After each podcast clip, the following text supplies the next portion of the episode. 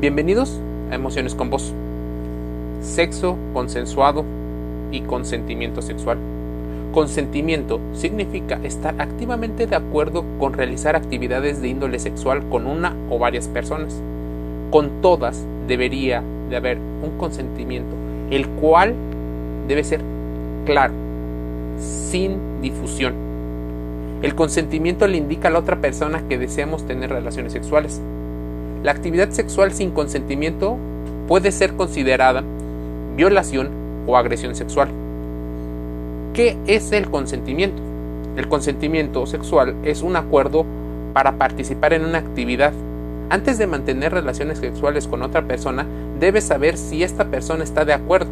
Es importante ser honesto con la persona con la que vas a realizar o posiblemente realices el acto. Muchas de las terminologías nos remiten a esas investigaciones acerca del el lenguaje, de la praxis. Ya existían investigadores, por ejemplo Noam Chomsky y Lacan, que mencionaban el lenguaje como algo muy importante para poder aclarar cuáles son los términos. Consentir y pedir consentimiento consisten en establecer tus límites personales y respetar los de la otra persona.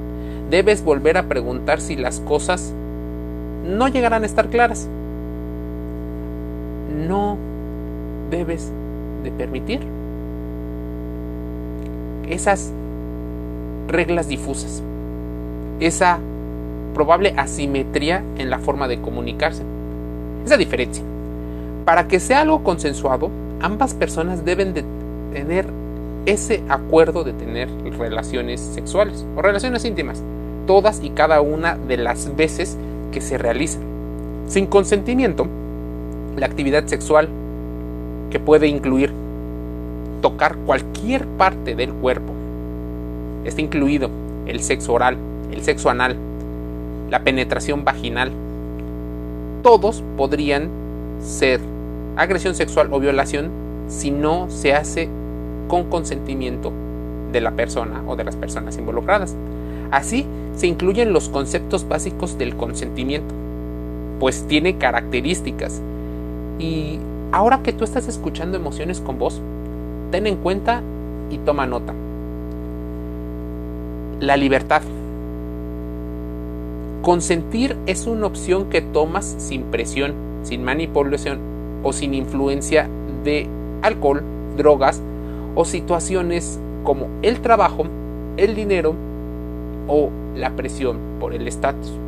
Aquí es donde la palabra libertad o ser libre tiene muchas vertientes, porque en ocasiones no sabemos distinguir los límites entre la persuasión y la seducción.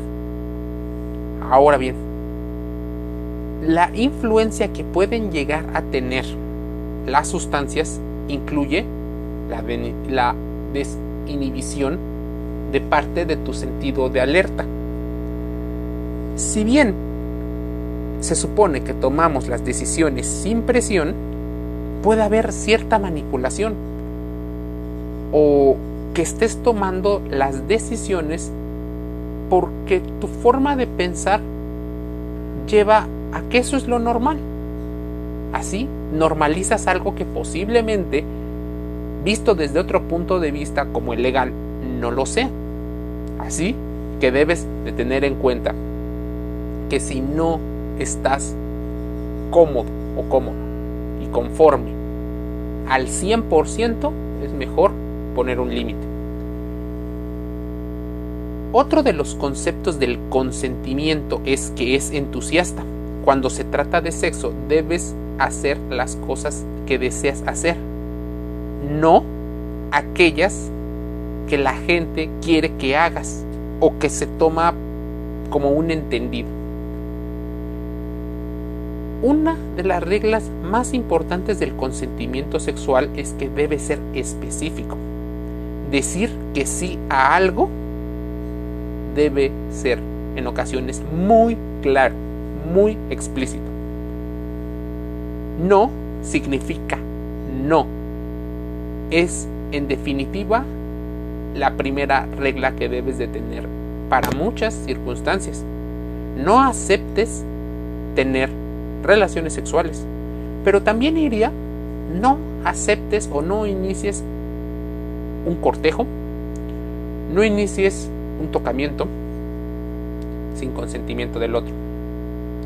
Y sé que posiblemente empieces a pensar que la enjundia, la emoción, la adrenalina, la oxitocina podrían influir. Un no es un no. Así deberías de entender tu mente madura.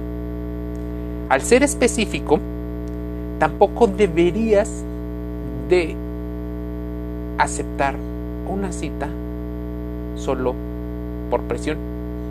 No aceptes una cita romántica o una cita de amigos, porque es en la palabra amigos donde se podría ver difuso el rol que tiene cada persona. Entre más escalas pudieras o separaciones jerárquicas pudieras llegar a tener entre las personas que conoces, podría ser incluso una forma de entender cómo te relacionas con eso. Están los que son desconocidos, los que son conocidos pero no son tus amigos, tal vez los que son compañeros, compañeras, los amigos, la familia y bueno, hasta el último tendría que estar las personas que consideras más importantes en tu vida. Otro punto del consentimiento sexual es que se brinda información. Solo puedes consentir algo si tienes la información al respecto. En ocasiones, las personas que suelen manipular evitan que tu mente tenga tiempo para pensar. Las palabras son muy importantes, acortan el tiempo de toma de decisiones. Hacen que tomas decisiones impulsivas llenos de las hormonas que generan un placer sexual. Por ejemplo, si alguien dice que usará un condón y luego no lo hace, no hubo un consentimiento total. Y ahí podría haber una agresión sexual según los códigos civiles y las leyes que estén en tu país. Por eso hay que investigar las leyes antes solo por una simple curiosidad. El consentimiento debe ser reversible. Todos pueden cambiar de parecer sobre lo que desean hacer en cualquier momento, incluso si ya lo hicieron antes. Es más, si ambos ya estaban desnudos en la cama, se puede decir no debe de haber una opción de alto total. Para llegar a ese punto donde existe el alto total, es importante tener en cuenta que debe de haber una especie de acuerdo previo y palabra de seguridad. En ambos, porque normalmente se asocia que es el hombre el agresor sexual y la mujer la víctima. En cualquiera de los dos casos debe de haber una palabra, un no quiero, un ya no, algo así. En ocasiones, esta difusión de información entre no quiero, sí quiero, o sí quiero, pero me da pena expresarlo, es lo que abre una parte de las posibilidades a las agresiones. Así que no seas difuso, por favor, hazlo por tu bien. Tú tienes la última palabra sobre lo que pasa con tu cuerpo y con tu mente. No importa si ya lo hicieron o incluso si dijiste que sí antes. Puedes llegar a cambiar. Porque otra de las situaciones que ocurren en las manipulaciones para tener actividad sexual es que como los humanos somos muy dados a seguir por inercia algo que ya hicimos, y no queremos caer en una contradicción o disonancia cognitiva entre nosotros o para nosotros, solemos repetirlo una y otra vez. Tienes derecho a decir alto, basta, en cualquier momento que tú necesites seguridad y protección. Y tu pareja o la persona con la que estás teniendo actividad sexual debe respetarlo obligatoriamente. El consentimiento nunca debe darse por sentado por tu comportamiento anterior, ni por la ropa que lleves o a dónde estabas o dónde vayas. El consentimiento siempre se debe de comunicar con claridad. No debe de haber margen a la duda, al misterio. El silencio no es consentimiento. Que quede claro, no es consentimiento el silencio. Y no es importante únicamente la primera vez que estés con alguien. Todas las veces es importante. Las parejas que ya tuvieron relaciones sexuales o incluso las que están juntas desde hace mucho tiempo también deben dar su consentimiento antes de iniciar una relación sexual. Debe ser siempre, porque también existen agresiones y violaciones dentro del matrimonio o dentro de relaciones formales. Existen leyes que indican quiénes pueden consentir y quiénes no pueden. Las personas que están ebrias, drogadas, inconscientes, no pueden consentir tener relaciones sexuales.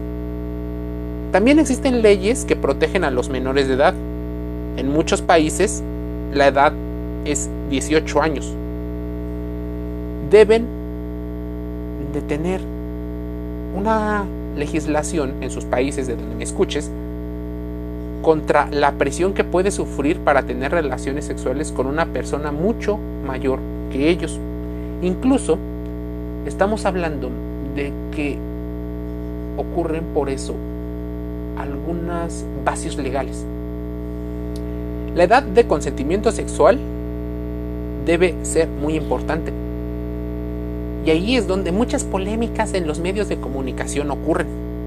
La edad de consentimiento sexual es la edad que debe tener una persona para que se le considere legalmente capaz de consentir una relación de cualquier tipo, incluida la sexual.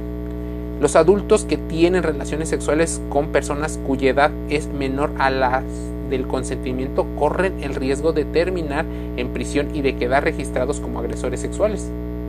Y no solo de el riesgo de terminar en prisión, las enfermedades de transmisión sexual y también el daño psicológico que puede esto provocar. La edad de consentimiento varía según las legislaciones e incluso entre estados o departamentos. ¿Qué es la agresión sexual entonces y qué es una violación? La violación, la agresión sexual y el abuso sexual pueden tener diferentes definiciones legales. En general, una violación, la agresión sexual y el abuso sexual son formas de violencia en las que existen contacto sexual sin consentimiento 100% explícito. Esto incluye, como ya te dije, penetración anal, vaginal, sexo oral, eh, y tocar los genitales en general. Te voy a dar una definición y esto solo servirá como base para que investigues y contrastes toda la información aquí dicha. En los Estados Unidos las definiciones legales de violación y de agresión sexual varían. Algunos estados utilizan estos términos de forma intercambiable, mientras otros los definen de forma diferente. Por lo general, las personas utilizan el término agresión sexual para referirse a cualquier tipo de contacto sexual no consensuado y el término violación para el contacto sexual que incluye penetración.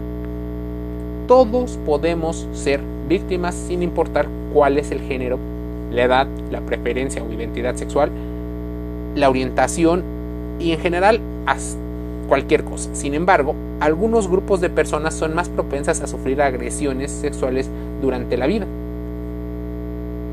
Las mujeres, las personas con discapacidad, las personas que se identifican con el colectivo LGBT, las personas con diferente color de piel al caucásico, normalmente las personas menores de edad, son mucho más vulnerables, incluso los ancianos. La violencia sexual no se presenta de una única forma. No es necesario que haya una arma ni que la víctima se resista. No. La mayor parte de las agresiones sexuales no involucran a desconocidos en callejones oscuros, como lo dicen las películas. Por lo general, es alguien que la víctima conoce o incluso su pareja romántica. Si tú o alguien conoce y sufrió este tipo de violencia, déjame decirte que ya existe información legal que te pueda ayudar. Sé que posiblemente estás en un momento vulnerable, por eso es importante que tengas un registro escrito en un lugar seguro que te permita tener paz mental hasta que encuentres el momento en el cual puedas poner una denuncia si este fuera tu deseo. Y la denuncia no solo es en contra de la persona agresora, sino también busca ayudar a la comunidad a que no se vuelva a repetir. Así que no solo es justicia para ti, también apoya al colectivo a mandar un mensaje, el que no se va a tolerar ningún tipo de violencia. Emociones con Voz te invita a suscribirte de manera gratuita a podcast en Spotify, Apple Podcast, Anchor FM. Y ya que contrastes toda la información, reflexiones un poco y si puedes aprender algunos de los términos, sería excelente. Te envío un saludo.